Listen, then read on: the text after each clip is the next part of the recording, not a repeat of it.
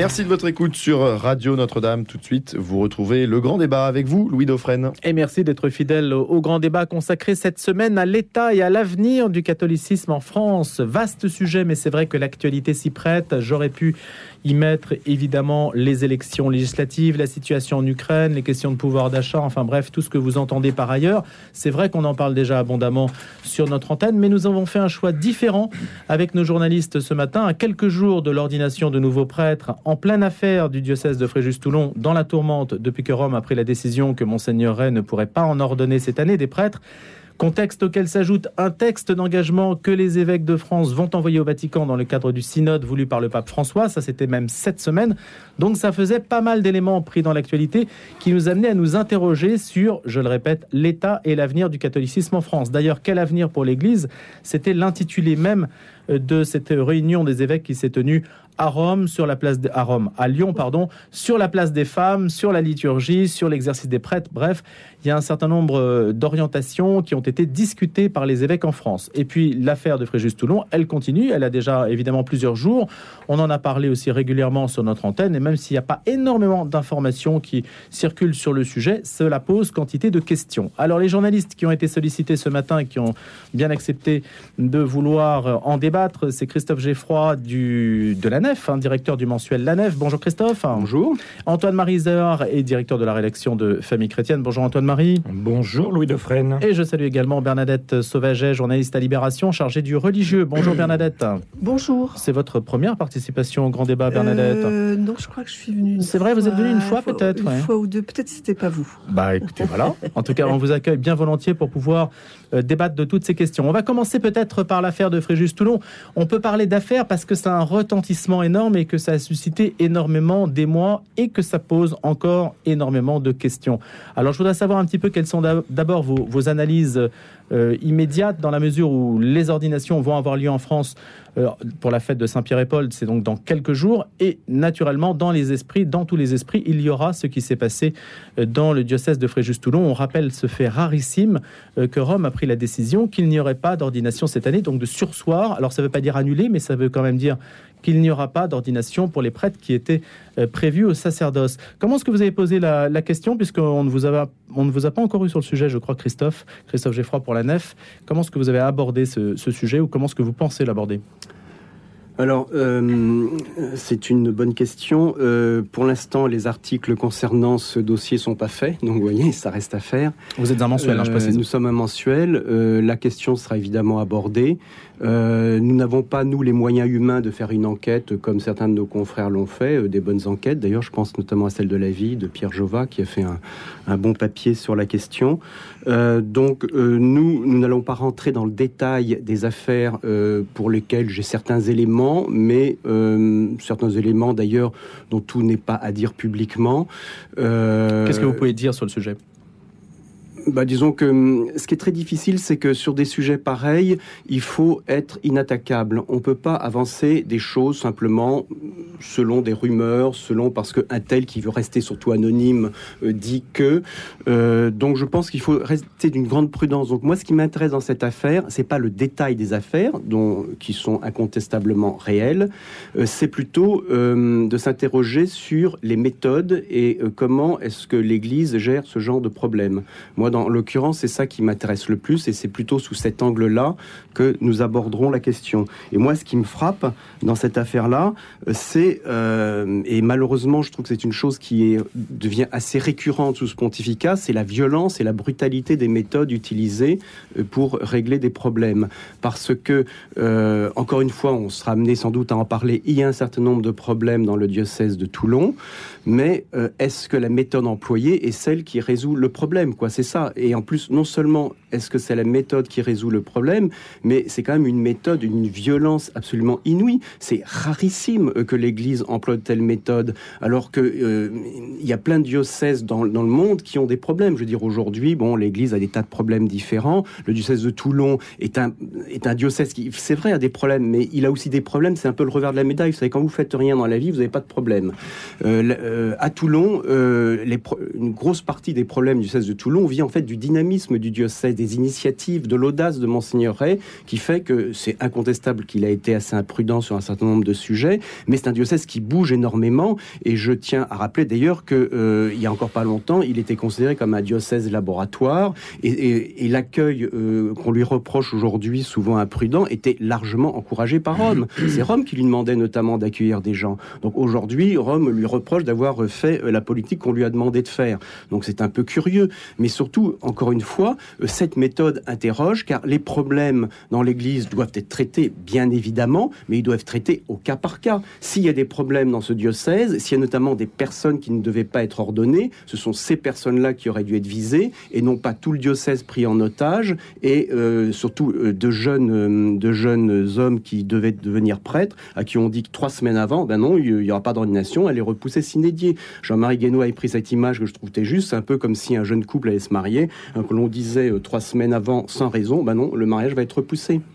Donc c'est, je pense que c'est vraiment euh, quelque chose qui interroge. Hmm, de méthode, euh, méthode en particulier dans, dans, la façon dont, dont Rome aborde les problèmes du diocèse de Fréjus-Toulon. Antoine Marie Zohar. Oh ben moi je rejoins globalement ce que dit Christophe Geffroy. on est assez assez d'accord. je crois qu'effectivement il faut quand même qu'on parle des, des questions qui agitent le diocèse et qui est probablement, selon toute vraisemblance, ont, poussé Rome à, agir avec cette violence, en tout cas avec cette radicalité. Euh, moi, je parlerai surtout d'une décision très radicale, mais je, rejoins Christophe en particulier pour dire j'ai un scoop pour vous, Louis, et pour vos auditeurs. Cette année, Rome ne sursoira pas, ne, ne repoussera pas, n'empêchera pas euh, d'ordination dans la moitié des diocèses de France, pour la simple et bonne raison qu'il n'y en a pas. Alors voilà, ça nous laisse juste un peu réfléchir il y avait la disordination et effectivement, on sait, parce qu'on va parler évidemment, et ce mot va sortir, on sait que monseigneur euh, Dominique Ray a euh, un discernement qui peut être extrêmement euh, ample et qui a pu, qui a pu ou, ou, en absence de discernement à certains égards, qui a pu porter à certaines situations complexes et que Rome a voulu sanctionner. Le problème, c'est que cette affaire, elle est surtout une série de questions. Pourquoi une décision, effectivement, comme l'a dit Christophe, aussi violente, sans aucune explication que deux petits mots dans un communiqué Sans conférence de presse d'ailleurs. Pourquoi Rome s'obstine à ne pas répondre à nos questions depuis trois semaines euh, Pourquoi sanctionner dix gars trois semaines avant l'ordination bah, disons-nous, y a-t-il un problème sur l'un ou l'autre de ces jeunes À ce moment-là, c'est cette ordination, et je rejoins complètement ce qui vient d'être dit, qu'il fallait annuler. Euh, Antoine-Marie, vous avez été L'évêque est donc visé, tout le monde nous dit l'évêque est visé, mais ça fait 22 ans que Dominique Ray était évêque de Toulon. La responsabilité de Rome est immense.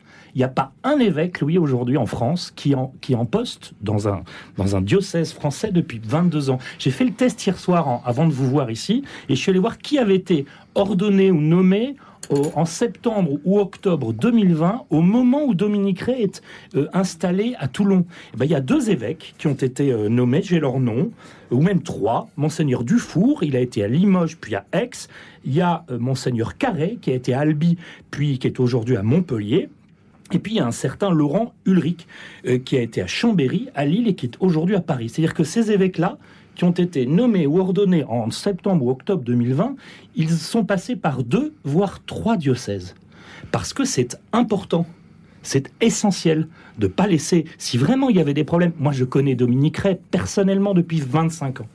Quand il a été ordonné, euh, consacré évêque, installé à Toulon, tout le monde a commencé à voir hmm. qu'il y avait des questions de discernement. Pourquoi Rome n'agit pas plus tôt? En tout cas, vous n'avez pas eu, en tant que euh, directeur de la rédaction de je, Pas dit, mais quelle audace apostolique aussi. Et vous avez vécu, euh, je précise Antoine Marizard, 11 ans en Italie, je crois. 18. 18, pardon. vous, n'avez pas eu de réponse de Rome à, votre, à votre volonté d'éclaircissement de cette affaire Mais aucune. Je ne sais pas si Bernadette, qui est ici, qui a ah bah certainement on va lui poser la question. levé sa cornette pour hmm. essayer d'en savoir plus. On nous parle en off, on nous dit oui, peut-être, mais. pas de cornette. Non, non, mais ta cornette, ton téléphone. Euh... Mais elle a un chapeau, Bernadette. Hein, vous pouvez aller sur YouTube. Je pensais pas à cette Mais c'est vrai qu'il fait un peu froid dans ce studio. pas à cette cornette.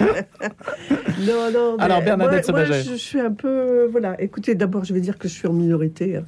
Donc, il y a ces deux messieurs face à moi. Et, Bon, il n'y a et- pas d'élection hein, au bout du oui, compte. Oui, oui, oui, oui, voilà. Donc, euh, comme, comme je suis dans le rôle de, de, de, de, ça- de, de- de la méchante qui va dire le contraire de, Oh ces, non, non, non. de, ces, deux- de ces deux messieurs, et que ces deux messieurs sont, sont extrêmement euh, offensifs euh, dès le départ, moi, je regrette, en fait. Convaincu, mais pas offensif, Bernadette. Euh, enfin, Convaincu. euh, je- on va dire enfin, offensive dès le départ, dans la mesure où on veut déplacer le problème euh, du diocèse de Fréjus-Toulon sur le problème de la gestion du pape.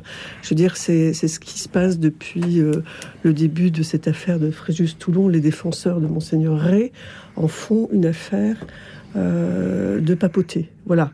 Donc euh, peut-être que c'est un peu dérivé le, le, problème. Moi, je vais juste rappeler que voilà, il y avait alors effectivement, il y avait des, il y avait quatre ordinations de prêtres aujourd'hui qui étaient prévues. Enfin, évidemment que la décision, elle a surpris tout le monde, elle a pris de court tout le monde. Euh, voilà, donc euh, On elle ne s'en remet toujours pas. hein, elle pour, est, euh, elle, est, elle est brutale. Voilà, moi, j'attends de voir si c'est un problème de, de, de- de gouvernement du pape François, ou si c'est d'abord une question de- qui se passe aujourd'hui dans le diocèse de Fréjus-Toulon. Mais l'un n'exclut pas l'autre. Alors, je vous on permettez, va- voilà, je, Pardon. je- là, On va laisser ai- Bernadette je- exposer je- son. je vous ai laissé euh, largement Son point de vue. euh, exposer votre, euh, votre raisonnement. Je, voilà, je vous demanderai de, de faire la même chose. Voilà, ça c'est la première chose. Je remarque. Donc c'est pas un problème de papoter pour vous. Je, je ne dis pas que c'est pas un problème de papoter. Je dis juste que depuis le début, de, de- depuis la publication du- du- du communiqué de Monseigneur Ray, voilà, les défenseurs de Monseigneur Ray, puisque voilà, c'est des défenseurs de Monseigneur Ray qu'on dit qu'ils l'ont connu, etc., et qu'il est formidable, que c'est un laboratoire, et que c'est un immense succès. Euh, voilà, euh, en font donc, euh, en profitent pour en faire le, procès du pape François. Je n'en sais rien. Je ne suis pas une fana absolue du pape François non plus. Je veux dire, il est connu pour être quelqu'un d'autoritaire avec des, colères homériques. Mais voilà, je, je trouve que c'est un petit peu dommage de, de, vouloir déplacer le problème sur aujourd'hui un problème de, de management euh, du pape. Là, Alors où est-il le pre- problème pour vous ça, c'est la première chose. La seconde que je voudrais dire, et euh, voilà, euh, moi, je, je- je- je ne connais pas les, les, les, les jeunes gens qui, qui allaient être ordonnés. Et effectivement, j'imagine que les faire-part avaient été envoyés et que c'est bien dommage. Et que voilà, on est tous euh, surpris et étonnés que ça vienne trois semaines, trois semaines auparavant. On est tous surpris et étonnés. Voilà, j'a- j'acquiesce à ça, qu'il n'y ait que. Alors, qu'il n'y ait que ce communiqué de Dominique Ray. Alors moi, je trouve que c'est l'humiliation suprême euh, d'obliger cet évêque euh, à lui-même annoncer qu'on lui a demandé de, de ne pas ordonner. Je trouve que c'est une voilà l'interprétation entre Alors là-dessus, ça se rejoint. Parce Là, que... là-dessus, ça, ça se rejoint et qu'il faut interpréter ça, non pas contre une, comme une sanction contre ces, mais je vais revenir après parce que euh, elle est assez symptomatique. de- enfin voilà, le, profil des, des, des ordinations est assez sympto- enfin des, des, des futurs ordonnants est assez symptomatique euh, là-dessus. Mais voilà, elle est, elle est, et je crois qu'il faut l'interpréter non pas comme une sanction à l'égard de ceux qui allaient être ordonnés, mais c'est une sanction contre Dominique Ray, à qui on enlève une des principales prérogatives d'un évêque, enfin une, une des prérogatives importantes d'un évêque, qui est celle d'ordonner de nouveaux prêtres. Mais moi, je voudrais revenir sur euh, euh, ces quatre ordinations de prêtres qui allaient avoir lieu dans ce dossier de, de Toulon et qui sont assez symptomatiques de ce qui se passe depuis 20 ans dans ce diocèse et qui, euh, Pourquoi? Quatre ordinations, il y en a trois qui n'ont pas été formées à la Castille. Voilà. Je vais faire un comparatif Donc la Castille, c'est le nom du séminaire. de, de, de, de, de Fréjus-Toulon. C'est-à-dire il y en avait trois sur quatre qui n'avaient pas été formés dans ce diocèse. Bon, c'est pas nouveau. Voilà, je vais faire un comparatif. Il y a dix ordinations de prêtres qui sont prévues dans le diocèse de Paris. Ça voudrait dire, aujourd'hui, si on fait le parallèle, il y aurait deux de ces dix prêtres qui auraient été formés dans, dans le diocèse de Paris. Ça poserait question. Ça poserait question ou ça ne poserait pas question? Ça poserait question que deux sur dix soient for- euh, aient été formés dans le diocèse de Paris. Est-ce que ça vous poserait question Bah, on va leur demander. euh, avant Voilà, de- je veux dire, C'est- voilà. C'est ce qu'on vient de se dire. Je- hein, voilà, Bernadette, voilà, je- Donc, ça Vous semblez nous opposer. Je vous ai non, parlé non, de non, vrais problèmes de discernement. Je n'ai pas dit autre chose. Voilà. Donc, Je n'ai pas bah, dit autre chose que que de vous êtes vrais problèmes de discernement. Donc, voilà, je veux dire, euh, le, le- c'est- brutal. euh, on en fait un problème de management du pape. C'est peut-être plus compliqué que ça. Mais pas dire, seulement. euh, voilà, il y a, il y a ce problème et qui est euh, euh, évidemment, on s'est parlé. Alors on discute, Bernadette, on Voilà. discute ce point, parce qu'on va essayer de prendre les choses Ce- point voilà, par point. Donc, Et parce que donc, le temps je voudrais, passe. je voudrais, et- je voudrais- et- je voudrais juste quand même dire que, euh, voilà, on, on- on présente le diocèse de, de Fréjus-Toulon comme une réussite en matière d'évangélisation, de, de, de, de laboratoire, de machin, de trucs, de bidules. Mais c'est une croissance Euh, externe, comme on dit C'est dans- une en économie. croissance externe. Voilà, si on regarde le profil, euh, voilà, il a disparu. Malheureusement, il y avait sur Internet, on avait accès à, à un annuaire Calameo euh, où on pouvait, on avait la liste des prêtres avec leur nom, leur leur date d'ordination, etc. Il a disparu depuis deux jours, malheureusement. Euh, moi, je n'ai exploré que la moitié. Mais quand on regardait ce, ce, ce, ce, ce, ce- ce- ce- ce- cette, galerie de prêtres qui était incarnée à, à- Toulon, il n'y en avait pas un dixième qui était originaire du diocèse de Toulon. Pas un dixième. Alors, qu'on m'explique en quoi euh, ça, ça, c'est des faits, c'est pas de, de la de l'analyse. En quoi on, on peut en tirer que un dixième des prêtres qui sont incarnés dans le diocèse de Toulon euh, soit des prêtres qui sont originaires du diocèse de Toulon. Donc, Voilà. ce Qu'est-ce que vous appelez originaire c'est- Qu'est-ce que vous appelez originaire non, mais on va pas Ça veut dire- discuter. non, voilà, dire, là, une question très précise. Ça veut dire que ce sont Oui. des gens qui n'ont pas fait le séminaire à Toulon Voilà, ou qui ne sont pas ça, du voilà. diocèse qui ne originellement sont pas du diocèse originellement de, de, de Toulon. Je veux dire, enfin voilà, donc euh, parler d'un dynamisme, d'un laboratoire, il- faut quand même le modérer, excusez-moi. Alors bon, déjà, moi je pense Christophe faudrait- Geffroy. Alors moi j'ai pas les chiffres, je peux pas vous les, les Ouais. opposer parce que je les ai pas regardés, mais le, le chiffre que vous citez de un dixième, à mon avis, n'est vraiment pas celui de l'échelle euh, Eh du ben, diocèse. Écoutez, Je ne je, pense voilà, pas. j'ai passé deux heures dans ce, dans Euh, cet annuaire, J'ai voilà. regardé, enfin moi j'avais regardé plusieurs ordinations sur les années précédentes. Les chiffres, c'est vrai que cette année, vous avez raison, il y en a un sur quatre, et vous avez raison de dire que c'est un problème. Je vais pas nier la question. Donc, je pense que maintenant monseigneur Ray euh, l'a admis, et euh, encore une fois, euh, il y a eu une visite qui avait été demandée l'an dernier par monseigneur Aveline dans le diocèse. Euh, il y a eu aussi monseigneur Bataille et le père Narcisse, euh, et notamment qui était centré sur le séminaire. Eh bien, ces trois ces trois personnalités ont toutes dit que la question du séminaire, je veux dire, c'était un séminaire d'un très bon niveau, que les choses s'y passaient très bien et tout ça. Il y avait un avis extrêmement positif sur le séminaire. Bon, On- on- aujourd'hui. on n'en sait rien. Ah non, Ah, si, si, si, si, c'est C'est Aveline, c'est ce que dit le Euh, supérieur. Euh, C'est ce que dit le ah, supérieur. Non, non, non, non, mais confirmé par Monseigneur Aveline qui a fait la visite. Non, mais attendez, je, euh, excuse-moi, Oui, mais je, te donne la je- parole après. Euh, donc, ce que je veux dire, c'est qu'il faut replacer les choses dans leur contexte. Euh, Vous vous interrogez sur le dynamisme de ce diocèse. Alors, c'est vrai que Monseigneur Ray a aussi accueilli des prêtres qui étaient déjà ordonnés, ce qui augmente la statistique des gens qui viennent pas, euh, comment dire, du séminaire. euh, pour, euh, euh, enfin, dans son diocèse, il a notamment fait venir des prêtres de Pologne et surtout du Brésil. Bon, euh, est-ce qu'on peut lui jeter la pierre Est-ce qu'il vaut mieux avoir euh, pas de prêtre du tout dans une église plutôt qu'un prêtre qui vient de Pologne ou Brésil? Moi, en tant que fidèle, personnellement, je préfère avoir un prêtre brésilien et avoir une messe plutôt qu'une église vide. Donc, je ne crois pas que ce soit quelque chose de particulièrement pécamineux de faire venir, de ce point de vue-là, euh, des prêtres de pays où il y a un surplus de vocation, alors que nous n'en avons pas, d'une part. Et d'autre part, quant au séminaire de Toulon lui-même, euh, c'est vrai que encore une fois, il a ordonné des gens qui n'étaient pas entièrement formés au séminaire de Toulon, et c'est une chose qu'on peut corriger. Je veux dire, c'est euh, on voit un problème. euh, Est-ce qu'il faut empêcher des jeunes hommes d'être ordonnés euh, pour régler le problème? Ça me semble encore une fois être quelque chose qui n'est pas en rapport avec le problème.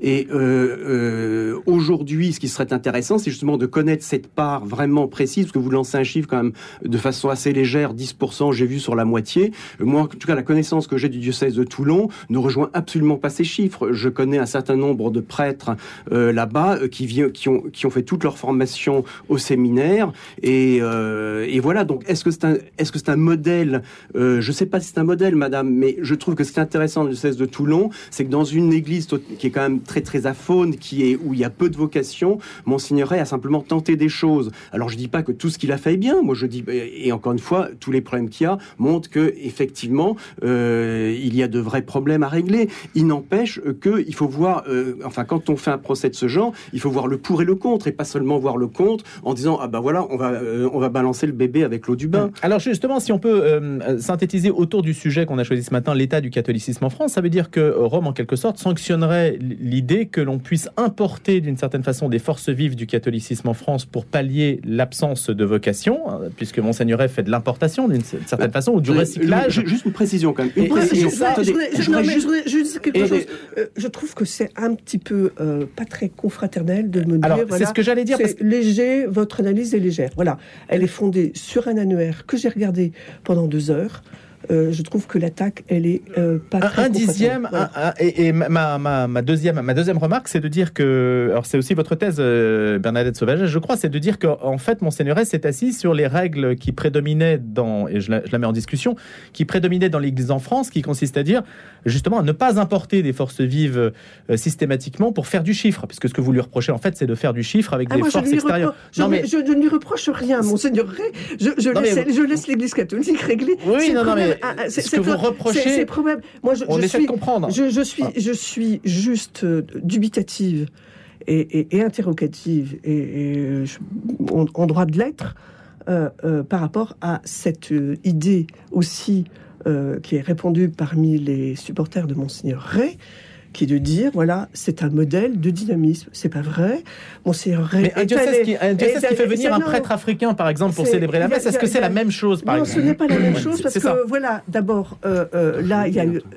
Il y, a, enfin, il y a un problème, c'est que, euh, euh, par exemple, voilà, on, on, on vient de repérer, euh, juste pour répondre aussi, enfin, mmh, dans, les, dans, les, prêtres incardinés, il y en a un tiers euh, qui sont euh, pour l'extérieur. Donc voilà, il y a aussi euh, ce, ce, voilà. Donc la, la, on va pas se battre sur la guerre des chiffres, mais il faut juste modérer la, la question du, du, du dynamisme du, et, du, et de l'aspect laboratoire. Il y a ça. L'autre chose aussi, c'est que ce qui a induit effectivement les problèmes de dérive sectaire, d'abus sexuels, de, de, de pratiques d'exorcisme assez délirantes, de, de, de voilà, il y a c'est que euh, dans un certain nombre de, de, de cas, donc, voilà, il faudrait reprendre mmh. cet annuaire qui a disparu malheureusement. Dans un certain nombre de cas, Monseigneur a ordonné des, des, des, des prêtres qui euh, euh, avaient été ou, ou, a accueilli des séminaristes qui avaient été refoulés ailleurs. Donc, euh, de deux choses l'une. Euh, Au Paraguay en particulier. En, celui délesté, il n'y a pas que ça. Il y a six ou sept prêtres qui viennent d'Argentine, euh, qui, qui, viennent du même diocèse d'Argentine, San Rafael, qui viennent en fait d'une communauté qui a été euh, dissoute.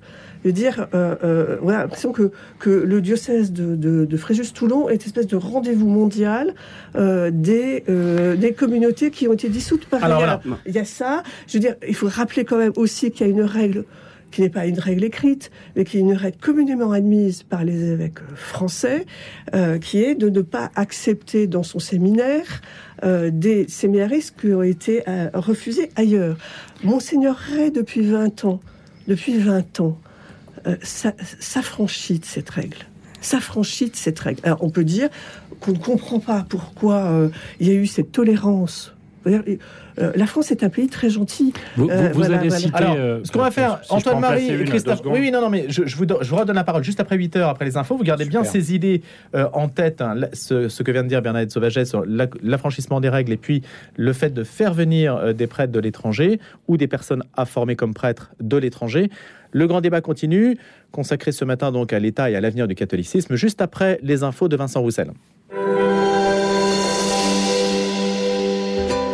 Vous rêviez d'un guide véritablement sur mesure Petit Futé lance mypetitfuté.fr. En quelques clics, vous donnez vos critères, le lieu de votre séjour, les escapades à 20, 50 ou 100 km, ce qui vous intéresse. Resto, visite, sport, loisirs, c'est vous qui décidez. 1,99€ seulement mypetitfuté.fr, des bons plans et des expériences à partager.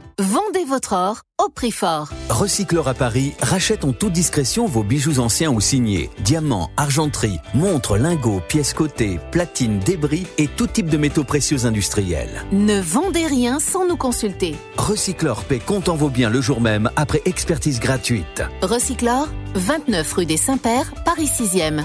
01 42 60 24 24 et sur recyclore.com. Vendez votre or au prix fort. Chaque tapis est une pièce unique. Il a son histoire, son style, son caractère. Depuis trois générations, la clinique du tapis restaure dans les règles de l'art tous vos tapis et vous propose un service de nettoyage haut de gamme réalisé à la main, déplacement à votre domicile et devis gratuit.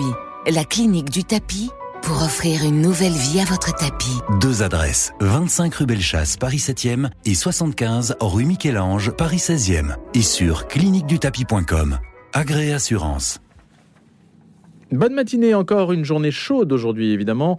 Ce sera l'une des plus chaudes de la semaine, 27 degrés dès ce matin en région parisienne et ça va monter tout à l'heure jusqu'à 37 degrés, 38 même à Paris. Le grand débat continue juste après les infos avec euh, ce matin Antoine-Marie Zohar, Christophe Geffroy et Bernadette Sauvaget jusqu'à 8h30. À 8h30, le journal de la rédaction française de Radio Vatican comme chaque matin. Et puis 9h, enquête de sens. Merci de nous écouter. Vincent Roussel à 8h pour les infos. Bonjour Louis, bonjour à tous. Sortez les chapeaux, les jets d'eau ou les maillots, voire même euh, tout en même temps. L'épisode de canicule qui touche la France actuellement va reprendre de plus belle aujourd'hui. Il fait déjà euh, plus de 20 degrés, Louis vous le disait, en région parisienne ce matin. Mais c'est dans le sud-ouest et sur la façade atlantique que la situation va être la plus préoccupante. Ce vendredi, 12 départements ont été placés en vigilance rouge canicule par Météo France. Dans ces départements, les écoliers et les collégiens ont la possibilité de, de rester chez eux, même si euh, les écoles restent ouvertes. Et puis alors que 25 départements ont également été placés en vigilance orange canicule. Hier, on a déjà atteint les 40 degrés dans certains villages de France. Ça a été le cas à Saint-Jean de Minervois, dans l'Hérault. Il s'agit de l'épisode de canicule le plus précoce qui ait jamais touché l'Hexagone. Bien évidemment, pensez à vous hydrater régulièrement et à vous protéger au maximum du soleil. Les autorités ont mis en place un numéro vert pour vous protéger, vous et vos proches. Il s'agit, il s'agit du 0800 06 66 66. Le pic de cette canicule est attendu demain. La vague de chaleur devrait quant à elle se prolonger jusqu'à la semaine prochaine. C'est un jour historique, s'est exclamé le président ukrainien Volodymyr Zelensky après la visite inédite à Kiev d'Emmanuel Macron hier. Le président français qui a été accompagné par le chancelier allemand Olaf Scholz ainsi que par les dirigeants italiens et roumains s'est dit prêt à accorder immédiatement à l'Ukraine le statut de candidat à une adhésion à l'Union européenne. Ces quatre dirigeants ont également affirmé être prêts à soutenir l'Ukraine militairement aussi longtemps qu'il le faudra. D'ailleurs, la France France va fournir six canons César, une arme réputée pour sa précision en plus à l'Ukraine, et ce afin de lutter contre l'armée russe dans les combats qui les opposent, notamment dans le Donbass, à l'est du pays. Sur TF1 hier soir, Emmanuel Macron a rappelé que c'était à l'Ukraine et aux Ukrainiens de décider si des concessions doivent être faites à la Russie. Le président français qui a également déclaré qu'il n'excluait pas de se rendre en Russie, mais seulement en cas de geste de Vladimir Poutine. Puis évidemment, alors que le second tour des élections législatives aura lieu dans deux jours et que la campagne se termine à minuit. L'opposition, elle, n'a pas manqué de critiquer le déplacement d'Emmanuel Macron. La députée euh, Clémentine Autain de la France Insoumise s'est interrogée sur le calendrier. Le président par intérim du Rassemblement national, Jordan Bardella, a pour sa part estimé que c'était un mauvais timing. Cette élection, elle, s'est jouée euh, sans trop de suspense. C'est celle qui avait euh, lieu hier à la CFDT. Laurent Berger, qui était l'unique candidat à sa succession, a été logiquement réélu à la tête du premier syndicat de France. Les 42 membres du bureau national l'ont élu secrétaire général à 100% des voix. Au Moyen-Orient, trois Palestiniens ont été tués ce matin dans une opération des forces israéliennes. Cela s'est passé à Jenin, le bastion des factions armées en Cisjordanie euh, occupée. Les forces israéliennes qui, euh, selon l'agence palestinienne Wafa, auraient ouvert le feu sur le véhicule dans lequel ces trois hommes circulaient. Et puis une nouvelle fusillade a eu lieu hier aux États-Unis. Cette fois, cela s'est passé devant une église de Vestavia Hills dans l'Alabama. Deux personnes sont mortes et une autre a été blessée, a annoncé la police de la ville qui a précisé qu'un suspect était en garde à vue et qu'il n'existe aucune menace supplémentaire à ce stade. Le grand débat. Le grand débat. Louis Dauphren. Un débat spécial, ambitieux, c'est vrai, sur l'état et l'avenir du catholicisme en France, avec des éléments de réponse, d'analyse sur la situation dans le diocèse de Fréjus-Toulon. Bernadette Sauvaget, Libération, nous en a parlé à l'instant même. Réponse de Christophe Geffroy et d'Antoine-Marie Zohar. Est-ce que Monseigneur s'affranchit des règles qui prévalent dans l'Église en France qui consiste à ne pas ordonner des prêtres qui ont été refusés ailleurs. Antoine Marie. on va peut-être pas parler de Toulon toute la matinée, mais non, euh, mais euh, bah, il nous reste 20 minutes. Parler du synode, mais euh, mais on, va y venir juste après.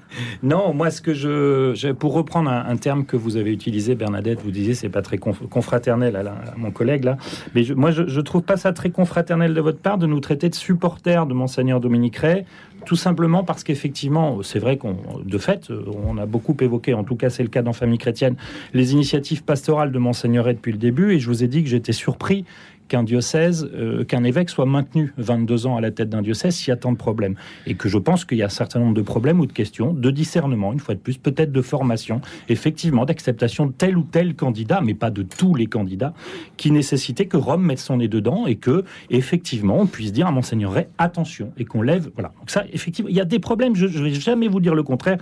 Euh, euh, mais je, dis attention ça vous à ne pas nous mettre dans les supporters, parce que effectivement, je crois qu'il y a une véritable audace apostolique à Toulon, comme dans quelques autres diocèses de France.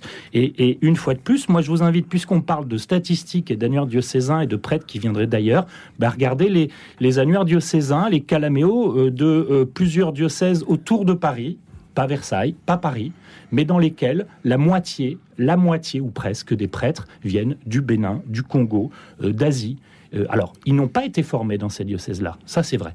Et donc la question, effectivement, donc l'Église de France est en peine sur la et, et va chercher à l'extérieur, effectivement, comme elle a envoyé des missionnaires, mais elle reçoit aujourd'hui énormément de prêtres de l'étranger mm. et qui, comme l'a dit Christophe Geffroy tout à l'heure, nous célèbre la messe. Et ça, c'est une vraie grâce.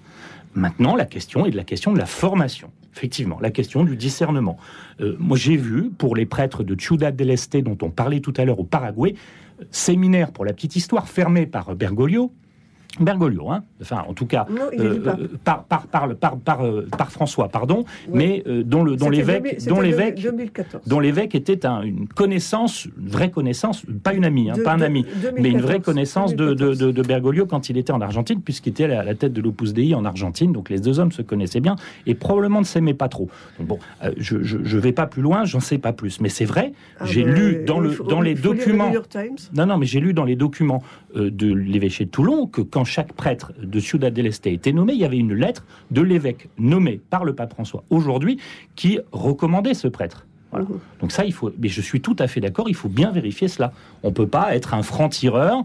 Ça a pu être le cas dans certains cas à, Toulon. Et je pense qu'effectivement, c'est cette politique-là que, que, Rome veut, veut descendre. Mais qu'on nous le dise aussi qu'on nous le dise. Je n'attaque pas Rome pour attaquer Rome. Bernadette, j'y ai passé 18 ans. Et alors? Donc je connais un petit peu Rome. Je, sais juste que ce silence est tragique. Mais c'est, il est habituel. Ben, oui, il est habituel, mais là, là, il est, là, il est, il est, il est criminel. Il est, il est, habituel. Moi, juste pour corriger, j'ai regardé hein, les, les, chiffres. Alors, je suis désolée. Hein. J'ai regardé les chiffres sur les prêtres euh, étrangers. grosso modo, on dit qu'il y en a 10% en France. Ah non, ben non.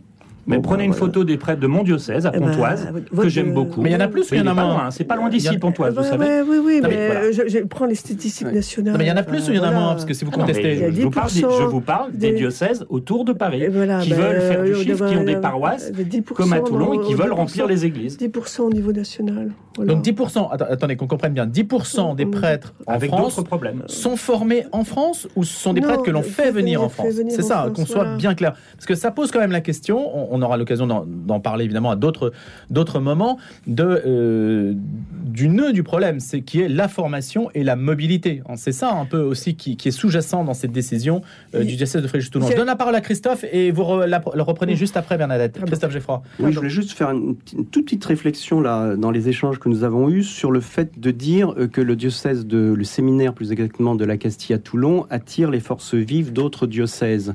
Mais c'est pas comme ça que ça se passe. C'est pas monseigneur Ray ou le diocèse de la Castille qui fait de la publicité pour que les gens euh, euh, viennent, euh, viennent chez lui, les jeunes gens, et fassent du chiffre. C'est tout simplement les jeunes gens qui choisissent d'eux-mêmes d'aller dans ce diocèse. Pourquoi? Parce que quand vous êtes un jeune homme et que vous voulez devenir prêtre, il est plus excitant d'aller dans un diocèse dynamique où il y a des vocations que dans un diocèse où il n'y a aucun séminaire. Déjà, il faut aller dans le, dans le séminaire interdiocésain où souvent il n'y a que 3-4 prêtres qui sont en formation. C'est assez tristounet. Donc en fait, je dirais que le succès appelle le succès et la défaite appelle la défaite. Les, euh, les séminaires aujourd'hui qui marchent ont tendance à concentrer les vocations françaises parce que quand, encore une fois, on a une vocation, il est plus agréable de rentrer à Saint-Martin, euh, dans le diocèse de Paris ou dans le diocèse de Toulon que dans le diocèse de Mende. Ça veut dire qu'ils sont mis en concurrence?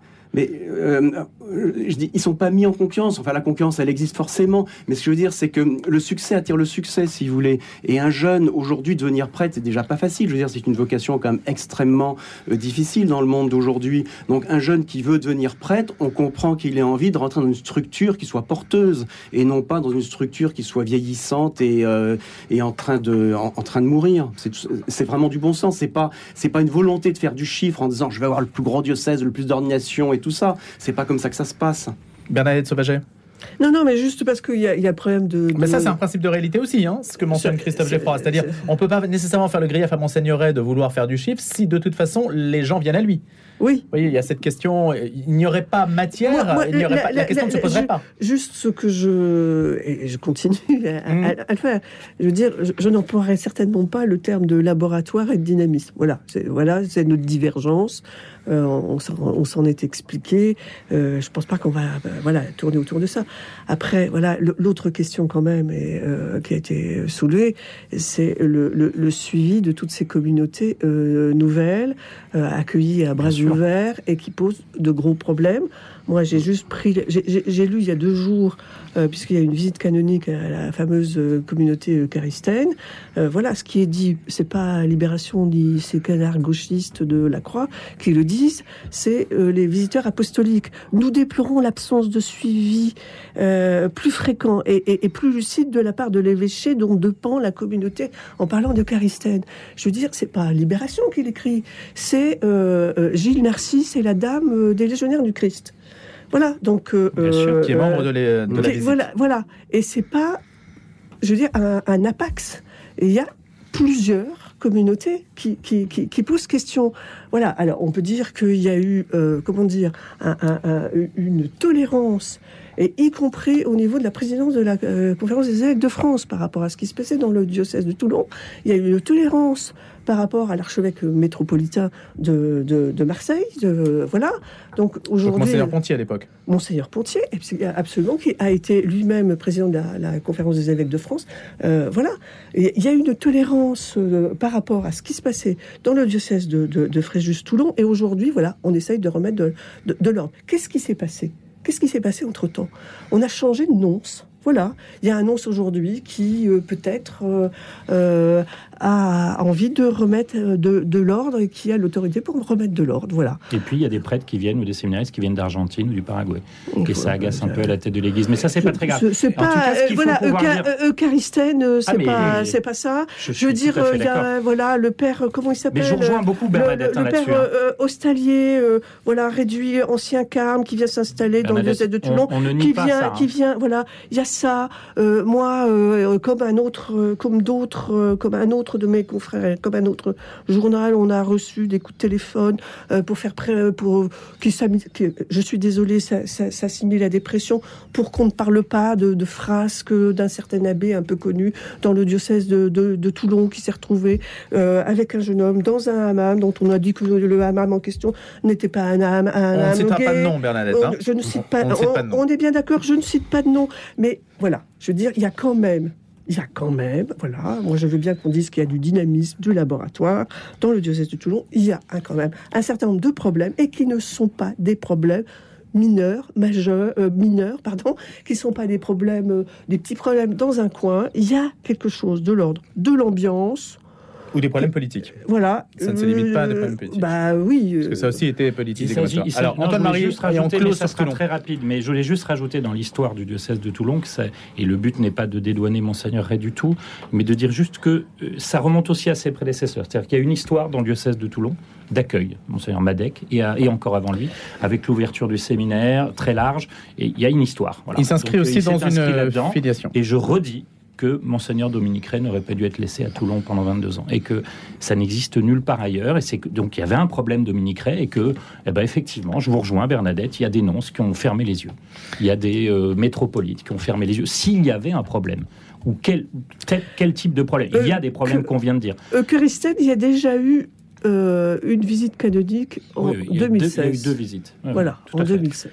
2016. voilà, suivi des faits, suivi des faits. Oui, mais pas à la encore. tête de la communauté. Pas, pas, pas encore complètement, d'après ce qu'en disent les visiteurs catholiques. Alors, on va aborder, il nous reste une dizaine de minutes, on va aborder à présent un texte envoyé par les évêques de France à Rome. Il sera envoyé au mois d'août. Il concerne un certain nombre d'orientations, d'engagements pris par les évêques qui discutent dans le cadre du synode de ce que l'on peut apporter comme euh, réforme, réforme de structure, réforme d'approche dans l'Église catholique en France, que ce soit sur la place des femmes, la liturgie, l'exercice des prêtres.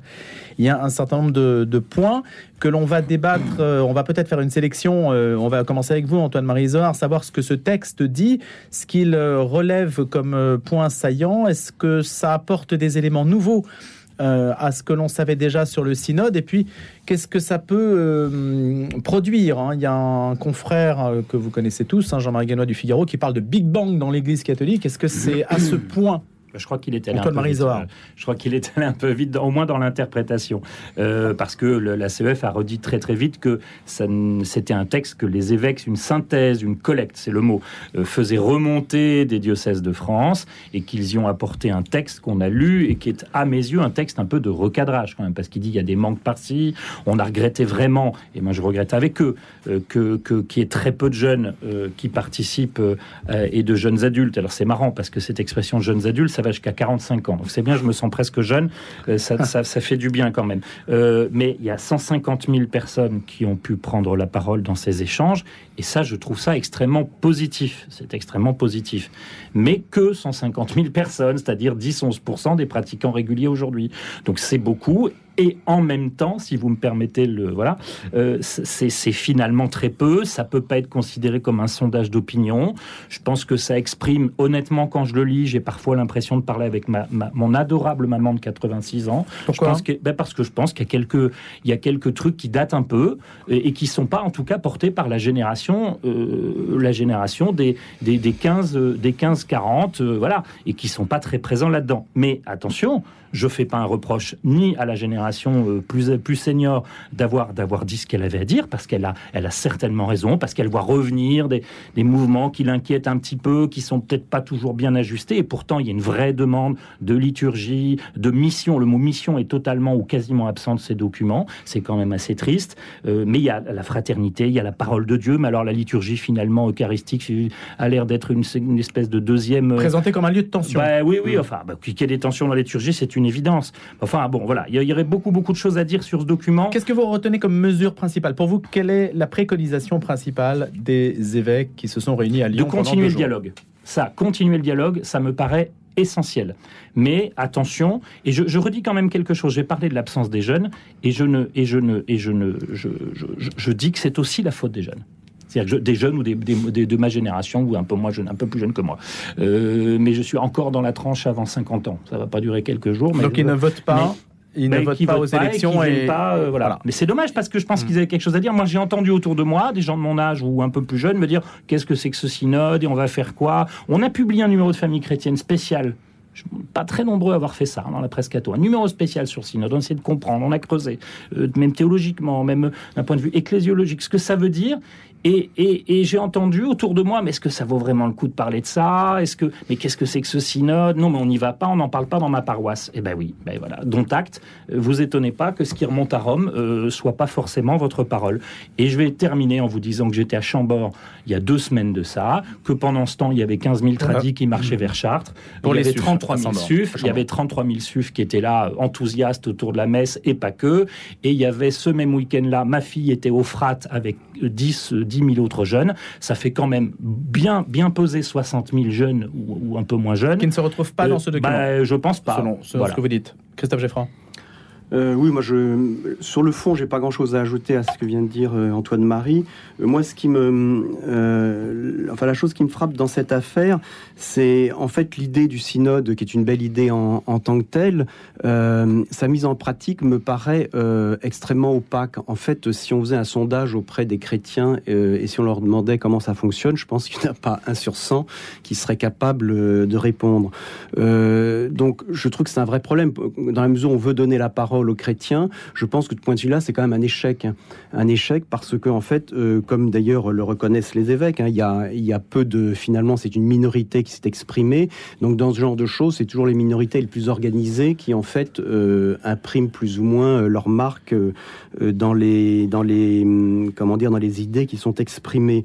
Et il y a beaucoup de paroisses où les curés, soit, je sais pas, par manque de temps ou autre, n'ont pas, en fait, répercuté, si vous voulez, enfin, le processus de, comment dire, d'intervention, de dialogue qui pouvait avoir lieu. Ce qui fait qu'à l'arrivée, en fait, on aboutit à une situation où, euh, alors qu'on voudrait euh, donner la parole à la base, eh bien finalement, euh, la base s'exprime assez peu et on a un texte qui n'est absolument pas représentatif de la base. Qu'est-ce qui vous permet de dire que ce n'est pas représentatif, Christophe Geffroy? Eh ben, je, ce qui me permet de le dire, c'est un, c'est un avis plus, plus personnel. Je reconnais que ça n'a pas un caractère objectif et scientifique.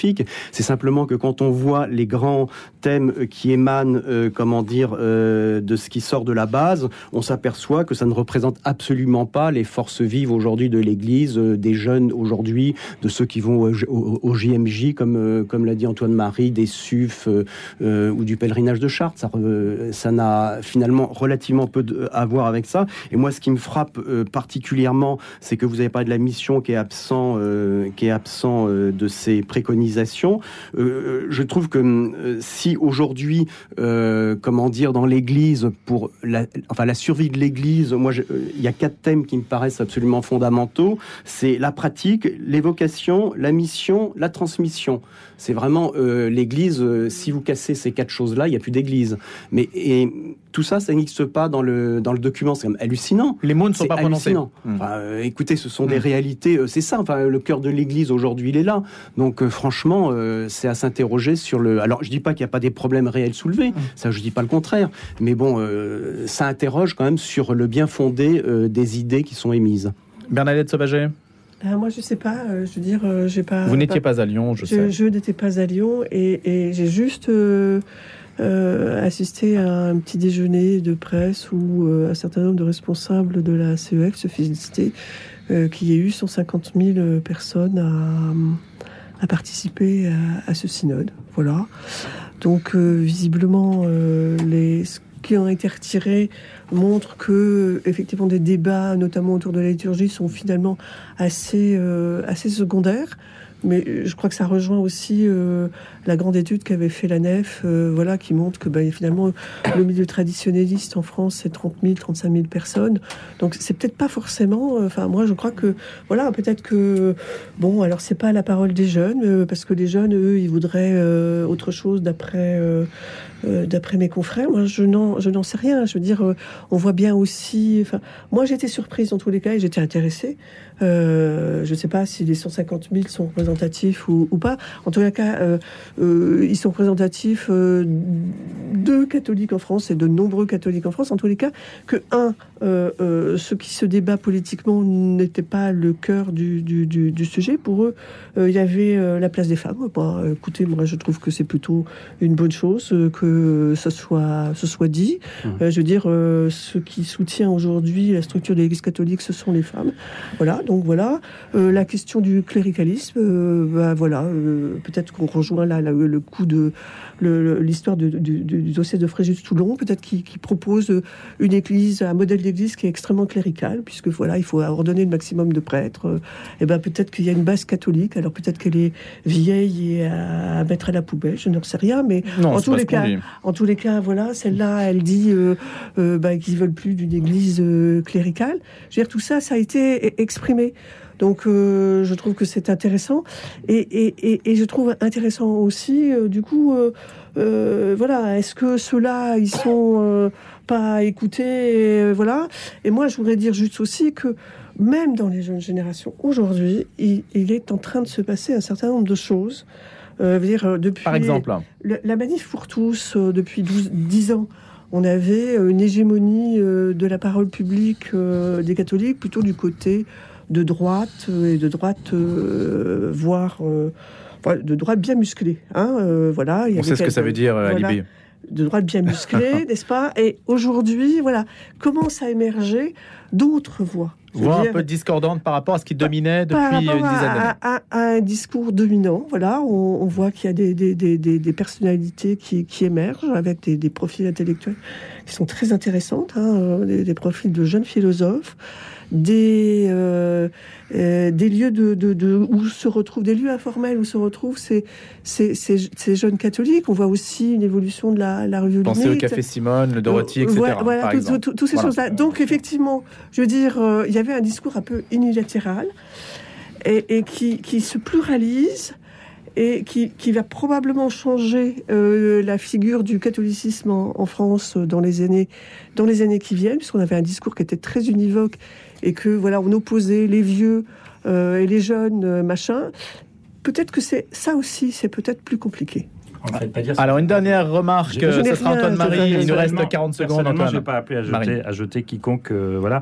Euh, il ne faudrait pas qu'on jette non plus euh, l'église avec l'eau du bénitier. J'ai l'impression, un peu, la métaphore est assez grossière, mais qu'on pèle, qu'on pèle les légumes avec un bazooka. C'est-à-dire que, en, fin de compte, vous nous parlez, vous avez raison, Bernadette, d'une église qui serait trop cléricale, et je comprends quand c'est bien défini. En tout cas, c'est ce qui est, pas vous personnellement, mais c'est ce qui peut sortir des, des, des, des échanges. Mais je, moi, j'ai la conviction qu'une église euh, moins cléricale, c'est une église avec des prêtres. C'est une question de dialogue, c'est une question de formation, c'est une question d'équilibre, c'est une question de place de chacun.